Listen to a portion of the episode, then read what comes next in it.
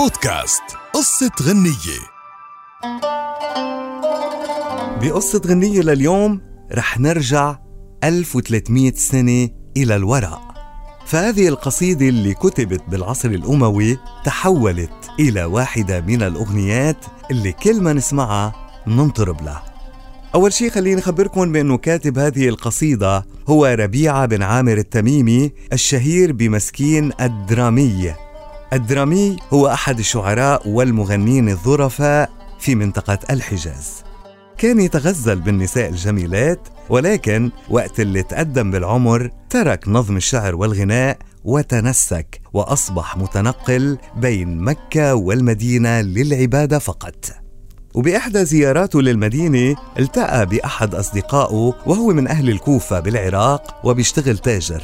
وكان قدومه إلى المدينة للتجارة وبيحمل من ضمن تجارته خمارات عراقية. فباع التاجر العراقي كل الألوان اللي كان جايبها معه من تلك الخمارات ما عدا اللون الأسود.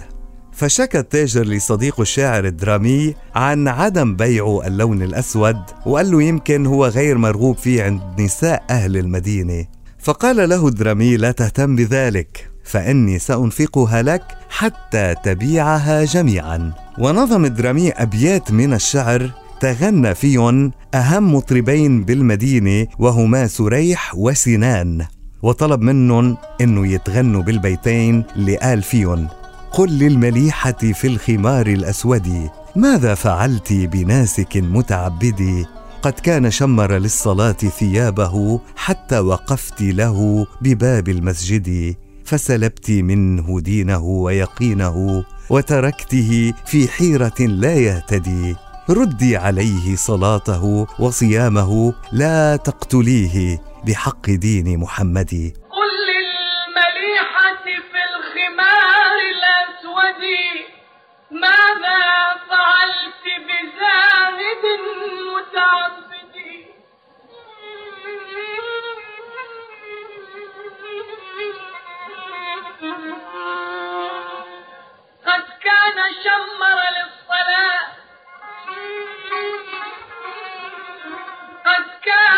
شمر للصلاة ثيابه حتى وقفت له بباب المسجد. شاع الخبر بالمدينة بأنه الشاعر الدرامي رجع عن تنسكه وزهده وعشق صاحبة الخمار الأسود. فلم تبقى مليحة إلا واشترت من التاجر خمارا أسودا لها. فلما عرف الدرامي أنه جميع الخمر السوداء نفذت من عند صديقه ترك الغناء ورجع إلى زهده وتنسكه ولزم المسجد. بالقرن العشرين اشتهرت هذه القصيدة بصوت صاحب القدود الحلبية الفنان الكبير صباح فخري. وغناها كمان مطربين كثر كل واحد بطريقته الخاصة وكان من أبرزهم المطرب العراقي الراحل ناظم الغزالي.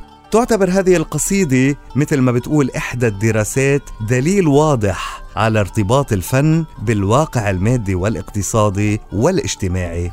وتؤكد الدراسة أيضا أنه هالقصيدة تعتبر أول إعلان تجاري بالتاريخ. بودكاست قصة غنية.